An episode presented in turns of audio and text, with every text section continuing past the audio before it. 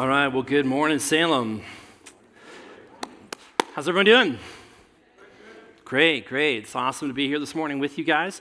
Uh, my name is Seth. I'm one of the pastors here uh, at Salem. So, hey, uh, I want to start with this. Um, when I was in seminary, I had to write a paper on uh, the topic of envy. I don't remember what it was for.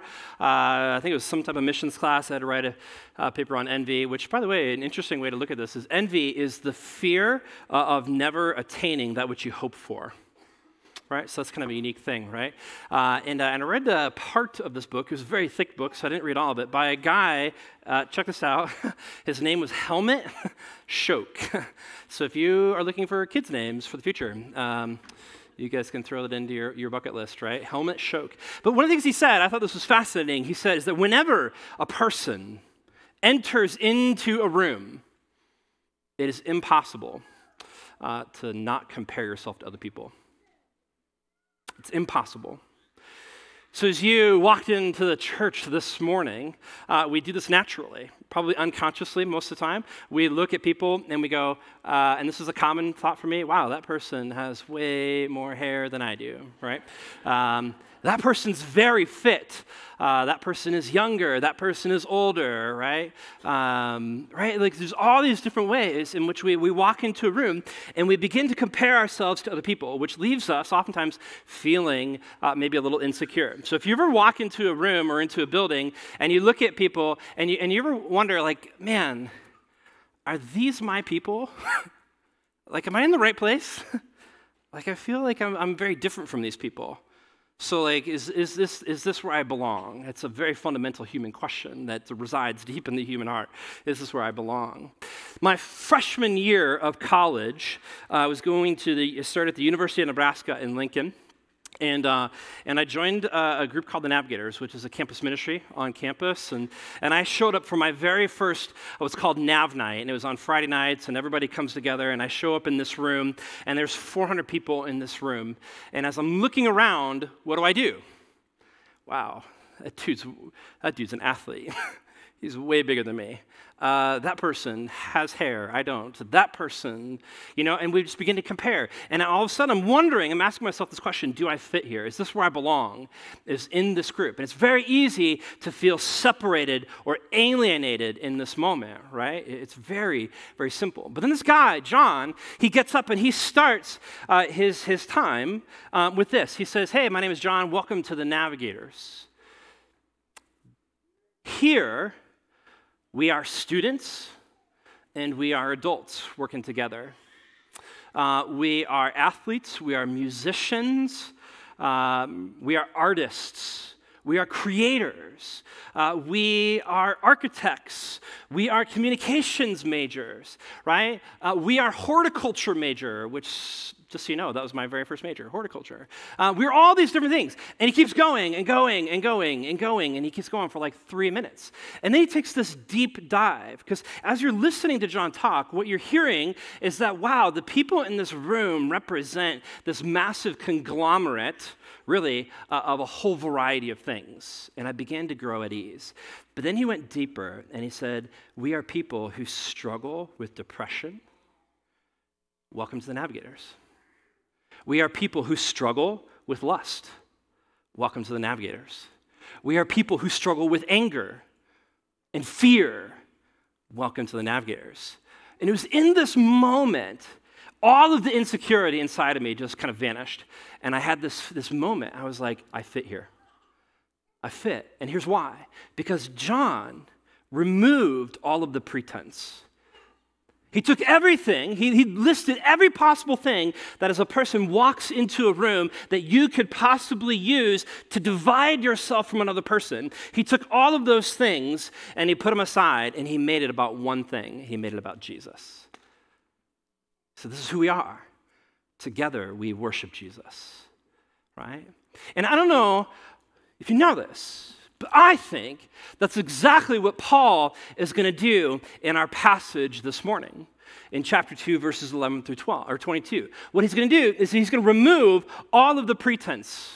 He's going to remove all of the things that would divide us as people and he says we're going to make it about one thing.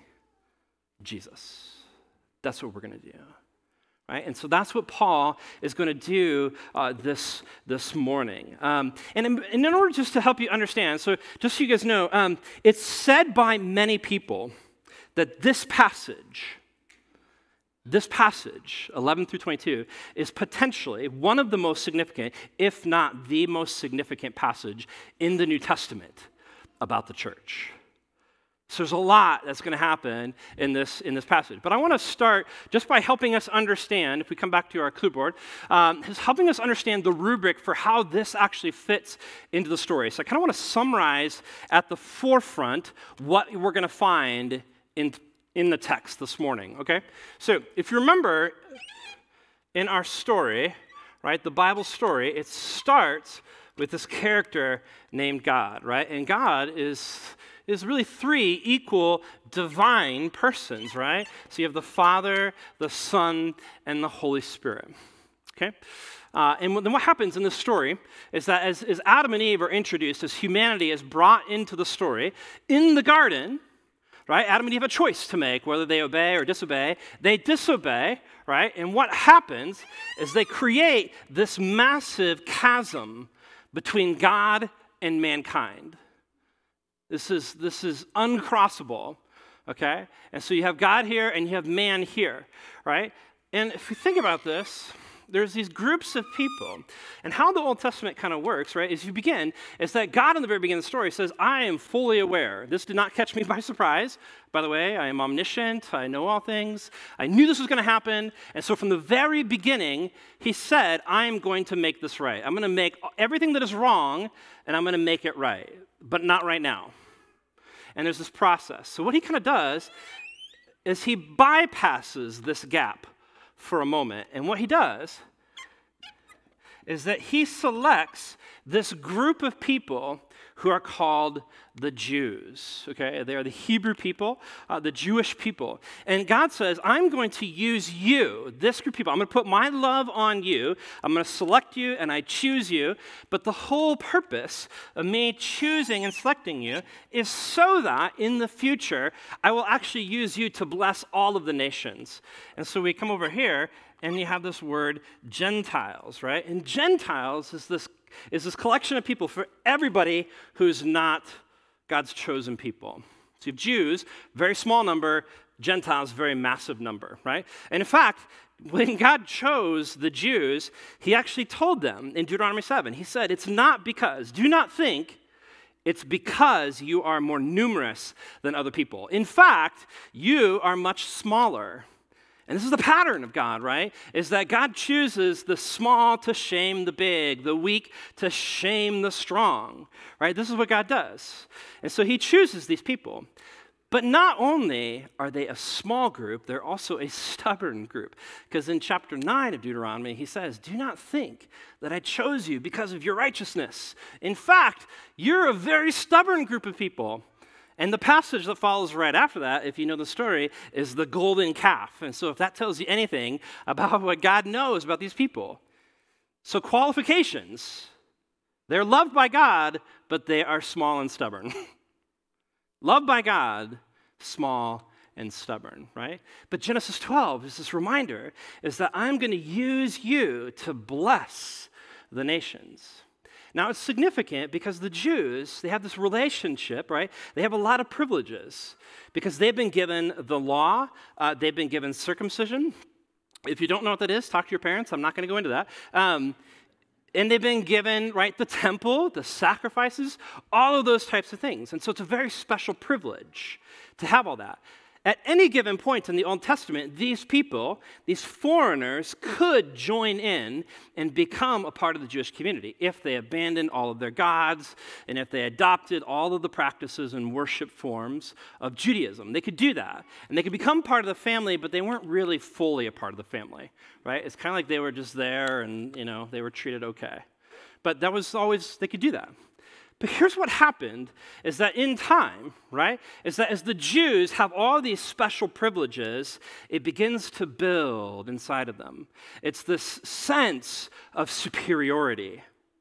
You see, you guys don't have anything, but we, oh man, we are God's chosen people, right? We have the Torah, we have circumcision, we have the temple, we have all of these things, and it begins to build this sense of superiority right?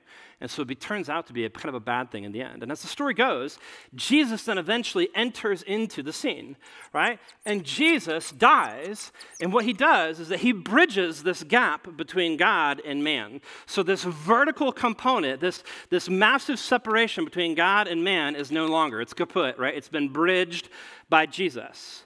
But Jesus' death is not just for the Jews. This is the mystery, is that he also died for all of the Gentiles. And here's what's crazy, right? Is because there was this massive vertical separation.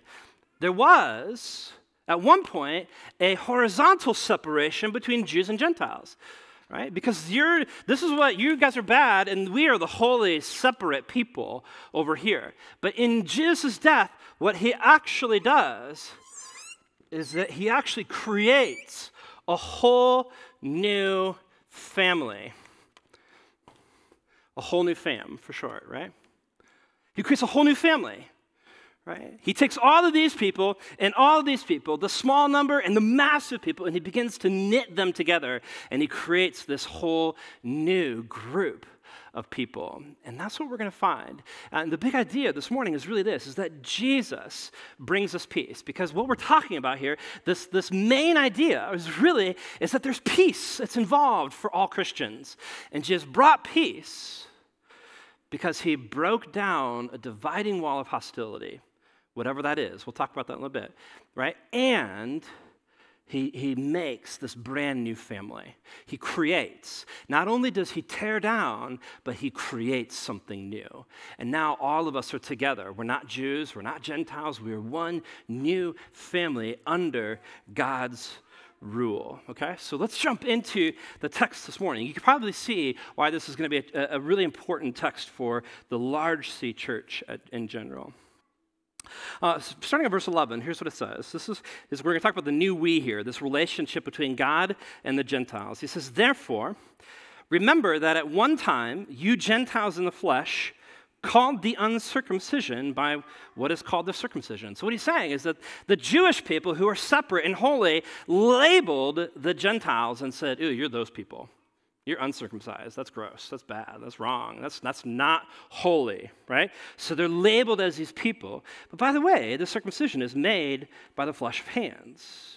Remember that you were at that time separated from Christ, right? He basically says that you had no relationship with God. There is no we between you and God. There is no us. There is no we. So you're separated from that. You're alienated from the commonwealth of Israel, which basically means you have no family. You don't belong to the family. You are not a part of the family, right? You're not a part of it but that also that you're strangers to the covenants of promise which basically means like you guys didn't even know well you don't even know what god is planning to do. You don't even know that there's hope to life. All you do is you wake up and you grind through the day and like oh life is so hard. And at the end of the day there's no hope for you. It's a bleak bleak bleak dark picture for people without christ right that's who says. This is who you were. I mean, he uses these words, remember. Like, okay, so, so Paul visited Ephesus, right? Paul visited Ephesus, and then he goes away. Eventually, he's arrested. He goes into prison in Rome. And it's from that prison, several years later, that he reminds the Ephesians. He says, by the way, don't forget. Don't forget who you were. Don't forget who you were before Jesus. Remember. Remember, always, don't forget. It doesn't matter how many years have passed. In fact, it doesn't matter if, if 20 years have passed. Do not forget who you were before Jesus. It's this reminder, as if we really need to be reminded of the things that are painful in our past, right? We all have different stories. And, and each parts of the stories raise up different feelings. I know this is a terrible example, but I think it's worth sharing. Uh, when I grew up, I, I grew up in, in Nebraska. And when people um, would ask me where I'm from, they'd say, Hey, where are you from? And I would say, uh, I'm actually from Nebraska. And they would go, Oh. And I'm like, what do you mean? Ugh. Did not God, God created mountains and he created plains. Come on, people. Like all creation is beautiful. And they're like, ugh. I had one person, I kid you not, one person ask me if we had running water. I said, yeah, we do. The Platte River, it runs. You know, it keeps going. Like, there's these parts in our stories that, that stir up these different emotions inside of us at times, which is hard, right? And, but Paul says this is far deeper than anything like that, right? Remember who you were before Jesus, right? That's a big deal. Because, and even though it's painful, it's dark, it's bleak, it's, it's a portrait with no color, it sets up the stage for God's goodness in verse 13. It says, but now, right? That's the contrast, because that's who you were then. But guess what? But now, in Christ Jesus, you who were once far off have been brought near by the blood of Jesus Christ, right? The far off people are the Gentiles. Like they were totally separated, alienated. They didn't even know about the promise of the good news, they didn't have any of that. And yet God brought them near right? And so there's this whole new we, this whole new element that we get to rejoice in community as Gentiles, because this is who we are. We're not from Ephesus, but guess what? We are in this category, right? And we rejoice and we say, man, there is now a relationship between God and me. There's a whole new sense of us. That's incredible. That is an incredible, amazing thing, right? That's so, so good that we've been brought near. And so what we find is that as a result of Jesus' death, this vertical component has been taken care of. We now are bridged, right? We have access to God, um, with God, uh, and it's a whole new we thing. We're a part of that, right? But here's the problem is that there's still tension and conflict between man. There's this horizontal divide that is still happening. And so, what Paul then goes on to describe to help us understand, it's not just about this new we. It's not just that you and I are now in right relationship with God. It's actually more significant than that. It's that you're a part of a whole new family. You're part of a whole new family. Check this out in verse 14. It says, For he himself is our peace. Okay, we're going to come back to that word because that's, again, the, probably that most important word here. For he himself is our peace, who has made us both one and has broken down in his flesh the dividing wall of hostility by abolishing the law of commandments expressed in ordinances, that he might create in himself one new man in place of the two, so making peace and might reconcile us both to God in one body through the cross, thereby killing the hostility.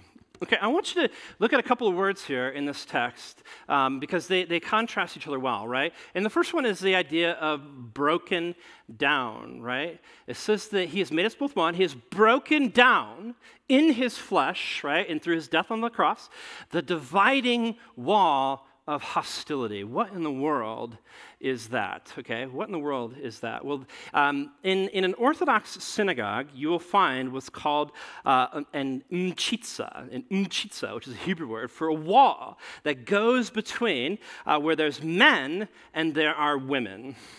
Okay?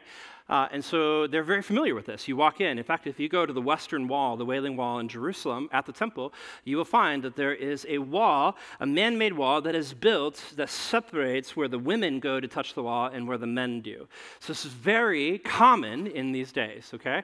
Um, also, in the temple, there was this, this kind of this big wall that separated what was called the court of the Gentiles from the holier places, right? And so Gentiles could come to the temple, but they could only only go in this one space and they could go no further, right? So if you are a Gentile trying to enter into this community, you are super familiar with walls.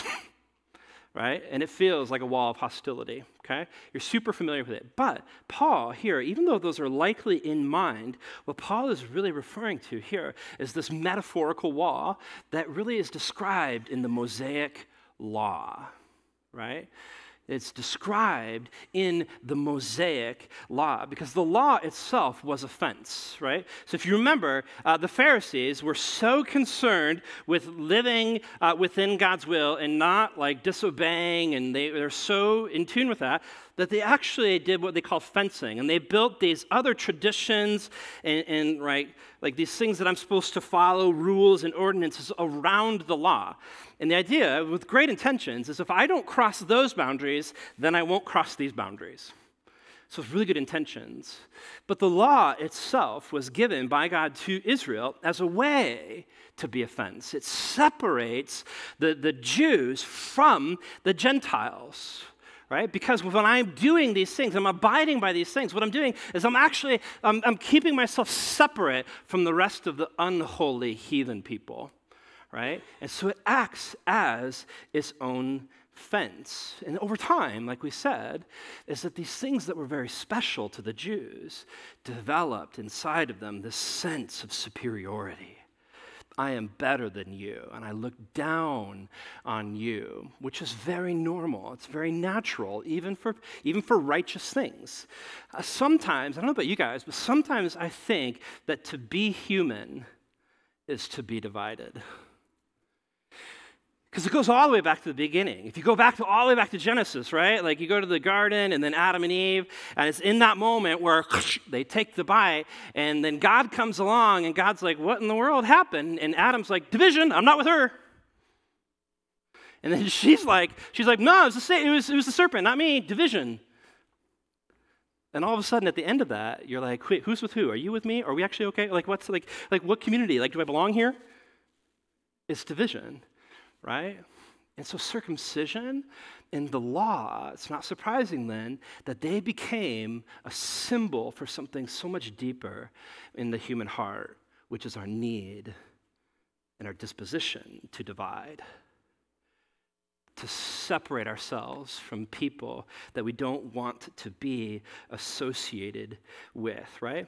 Um, and, and, this is interesting, right? The text tells us that not only did Jesus tear down this wall, so you think about it, right? So there's this dividing wall of hostility, right, which is the law. And so Jesus comes along and he dismantles the wall. Like he takes it all down, he dismantles the whole thing okay? It takes it down. And it says that he did that by abolishing uh, these commandments and ordinances, right? And so here's this question like, when you think about Jesus, in Matthew, he said, Jesus himself said, I did not come to abolish the law, I came to fulfill it. And here, Paul says Jesus abolished the law. So who's right? Well, like they're, they're both right, okay? They're both right. And what's happening here uh, is that we're, we're nullifying the Old Testament covenant that is symbolized by the law right? We're nullifying that. Jesus is inaugurating this, this new covenant in his blood. The result of that, right, is that he is actually rendering all of the superiority that the law gave the Gent- or gave the Jews, he's rendering that inoperative. That no longer is a big deal for you because guess what? Now the law and, and all of the scripture is for everybody because guess what? Everybody gets Jesus. And that's what he's doing. He's rendering that inoperative, right? Right? And that's that's a really big thing because the law was part of the prized possession for the Jewish people. And so what Jesus is doing, right, is that he's actually moving and shifting them from the law of the Old Testament to the law of Christ. He's removing all, all of the pretense. He's saying, let's take away everything that would divide us and let's focus on one thing the gospel. Let's focus on me. Let's focus on Jesus, right? That's what happens. So Jesus tears down and divides this wall. So here's what's, here's what's crazy, right? So you and I, so you got you got person here and person over there, and Jesus enters into the story, and there's this wall between us, right? All of a sudden, that wall just gets dismantled, right? That's a weird noise, okay? So it just gets dismantled, and there it is, and I'm here, and I'm looking. All of a sudden, I'm looking at the first time, for the first time, these people who are behind the wall.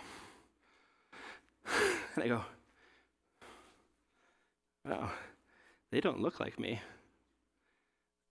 They don't talk like me. They don't worship like I do. Uh, they have different political stance than I do. Uh, they have a different vaccine stance than I do. Right? And all of a sudden, we begin to see this moment, and you're like in this now what stage. You're like, what happens now? And it becomes this weird kind of spiritual, like middle school dance, right? We're like, you, okay, hey, friend, Jesus, look, we're getting along, right? And we do this across this rubble right here, right? And this is wall this torn down. He removes the pretense and says, let's make it about one thing. Let's make it about Jesus. But here's what's so great is that Jesus doesn't stop with this idea of just removing a wall. Right? Because if I just remove the wall, guess what? I can still stand here and I can look at those people and I can never cross that boundary. Right? I can do that. Right? I can, I can totally, I can totally do that, right? They don't look like me. I don't want to. But what God says, what Jesus says, is, is that not only, right, not only have I torn down this wall, guess what? I'm going to build up and I'm going to create something new. And so he takes these people and he begins to knit them together with all of their unique differences, their different languages, their different like skin colors, all of these things. And he weaves them together and we begin to celebrate those things. Why? Because before Jesus, we were separate. But now in Jesus, the church is complete. We gain by celebrating diversity in these things, right? He knits us together, right? And the result of all this is that in Jesus' death is this last line. Not only does he, he does he break down, but he's creating this new family. The result of everything that he's done is that he kills the hostility, right? So he looks at everything that's here, right? And killing the hostility is about the death that happens in his body on the cross. So everything that, that was divisive, that's considered hostile, is now dead. Where is it? It's in the grave. It's in the grave. The only thing that should come back from the grave in this story is Jesus.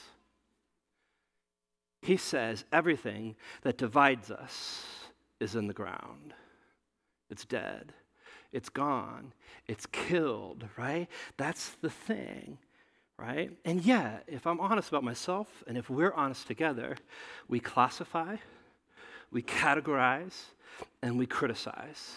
You name it, we divide over it. We, we divide over complicated things and we divide over really small and simple things. And here's what happens, guys when we do this, it's like we look at this wall that Jesus has torn down, and you look at your neighbor you look at the wall and you try not to make eye contact with them. Hey, hey, it's nice to see you. It's, yeah, I'm, I'm good. I'm good. Good. I'm good. No, no, I'm fine. Yeah, thanks. It's, yeah, yeah, happy Sunday. And we begin to take these, these boulders and these rocks and we begin to rebuild between us that which Christ tore down. It's a powerful image as we begin to think about this. Now, I want you to put your mind into the shoes of the person who's now on this side of the wall. Because what's happened is that this wall that goes up now leaves me feeling alienated and separated. And we're right back to where we started right? That is what's happening in this text, right? In, in, in, this, in this world, right? And guys, here's this question, right? If, if people come into the church where Christ is supposed to be the head, and if they look at it and go, man, I don't fit here, where in the world are they supposed to fit? Where in the world are they supposed to fit? I want you to notice that Jesus doesn't increase the amount of barriers, he removes them. Jesus removes barriers. In some sense, Jesus is being divisive against being divisive. It's a powerful image. I want you to check out this, this quote from N.T. Wright. He says, If our churches are divided in any way along racial or cultural lines, he would say that our gospel, our very grasp of the meaning of Jesus' death, is called into question. That's a powerful statement because really what we're saying then is if we're divided, we know that the gospel is divisive. You either believe in Jesus or you don't. That is divisive. But if we're divided internally on anything other than Jesus, if we are hostile towards each other, then we do not understand the gospel. And Jesus' death is called into question in our beliefs and in our attitudes. Why? Because there's peace. Because there's peace. Look at this in verse 17. It says, And he came and preached peace to you who were far off and peace to those who were near. For through him we both have access in one spirit to, the Father. So it's significant, right? Is that peace to the far off, right? That's the Gentiles. They were separated. Peace to those who were near, right? That's the Jews because they had all the special privileges. But it's a message for both people. And what is the message? It's peace. The message is peace right? For he himself is our peace. What, is it, what does that mean? Peace. Is peace the absence of conflict? Is that what it is? You see, sometimes I think in life, um, we feel something towards another person. We see it in another person, and we want to say something about it. And so I, like, I'm about to say it, but then I bite my tongue, and you catch it, and you kind of gulp it back. Have you ever done this? Right? Like, you're like, mm, ouch, right? Are you okay? Yeah, I'm good. I just bit my tongue. Yep, mm-hmm, right? right? It happens in life. We hold back. But here's my question Does that mean that there's peace between you and me just because I didn't say anything? No.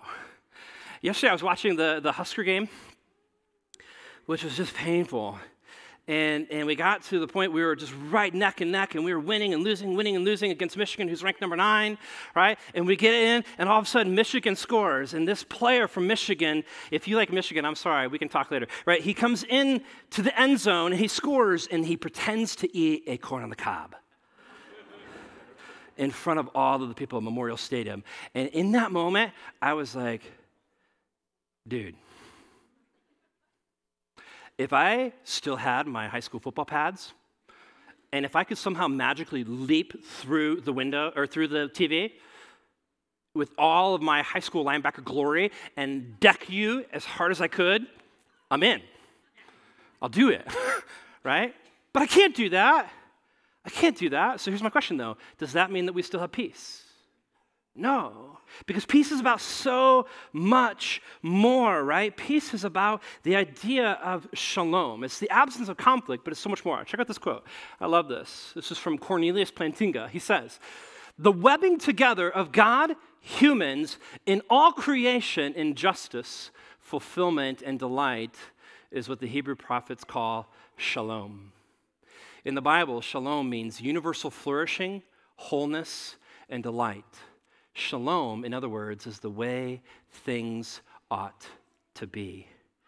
Right? This is how we get to participate in this. Remember Jesus' great words uh, in, in, the Sermon on the Mount, or even the Beatitudes. He says, Blessed are the peacemakers I want you to notice something here. There's a distinction between being a peacekeeper and a peacemaker. Because a peacekeeper is someone who stands on this side of the wall, sees the wall, sees them, and says, Wow, I acknowledge you, long distant cousin. And we, we keep the peace. But a peacemaker is someone who does this and embraces the family and celebrates together whatever our differences are because we are united in one thing, which is Jesus. I love this line peace or shalom is the culture of the kingdom.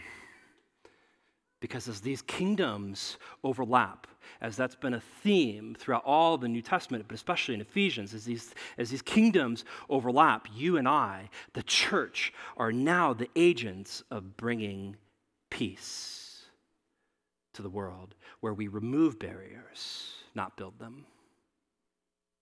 Right? This is what we live in. But he doesn't end with this, and we're going to wrap up here, right? He doesn't just end with this new we, and it's not just that you're in a new family, it's actually that you are in a new household. Check this out in verse 19.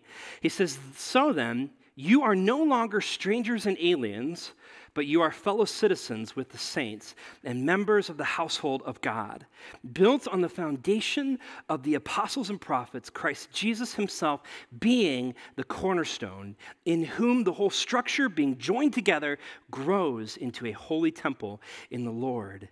In him you also are being built together into a dwelling place for the God for God by the Spirit. I wanted to show you this picture. This is a, um, just a model um, of uh, what first century Jerusalem would have looked like. Uh, and you can see the, the sheer size of the temple in relationship to the city. It's pretty big, right? Uh, is the temple pretty important?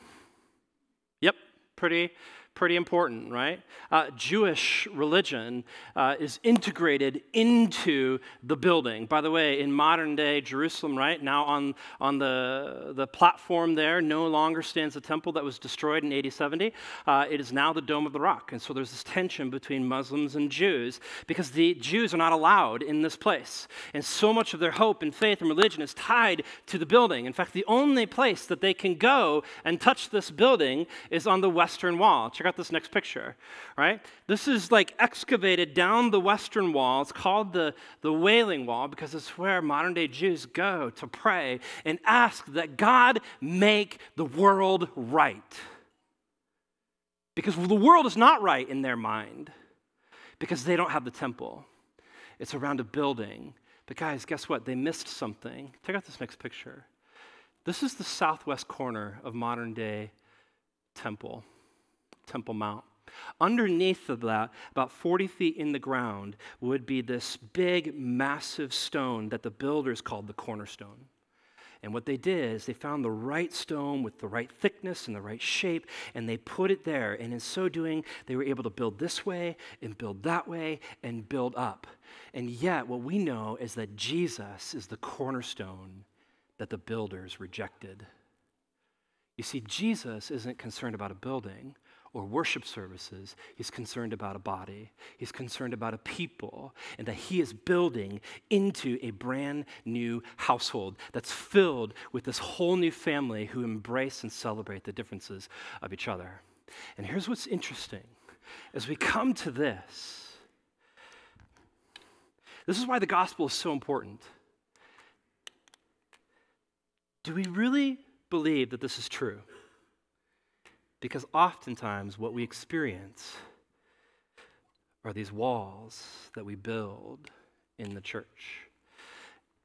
And we build them and they become divisive and we grow hostile towards each other, right? That's a real thing. God is Jesus is building up a new temple. Guys, people all over over the United States are leaving the church. And if you know those people, encourage them to stick around. And here's why because the church is the primary vehicle in which God wants to do work in this world. Encourage them to stay. Here's the tension is that the church is also filled with a bunch of people who don't fully understand the gospel, which makes this tension hard. But this is why the gospel is so important that we remove the pretense. We remove all of the things that are barriers, all of the things that divide us, and we make it about one thing. We say we're about Jesus and his family together, right? I, I want to invite the worship team to come on up. And as they do, uh, I want to give you three quick challenges that I think that the American church really needs to embrace in these next years. One, we need to elevate the gospel. We need to have such a high view of the gospel as the primary. We need to understand it and live it out, elevate it. I love these quotes uh, from John Chrysostom uh, in the FCA. It says this one It says, In the essentials, what we need is unity. Guess what the essentials are? The gospel. In the essentials, we need unity. In non essentials, we need charity. But in all things, we need Jesus Christ. And I love the EFCA's stance on this as a church, our, our denomination, that says that we will debate and we will discuss, but we will not divide. We need to elevate the gospel, keep it the main thing. Number two, we need to elevate the local church. Because you and I are a part of a local body of believers who is the primary conduit that God says, I want to work in you and through you in this broken world. And we need to gather in meaningful relationships and fellowship together. And the last one uh, is this, is that we need to elevate diversity. Instead of looking at the ways in which things are divided, that you and I look at those things, we celebrate them together because it's in the collection of all things that make us diverse is that the church is complete and we are unified in one thing. Jesus brought peace to us by tearing down the wall, by tearing it down, and by creating a whole new family. I love it, you know, think about Salem. As people come here and we say, hey, welcome to Salem. We are a church that's filled with all sorts of jobs and practices, and we have all sorts of personalities and spiritual gifts, and we have all sorts of fun things in our lives, and we have all sorts of unique struggles. But guess what? We are a family. and we believe in Jesus. Let's pray. Father, thank you for this morning.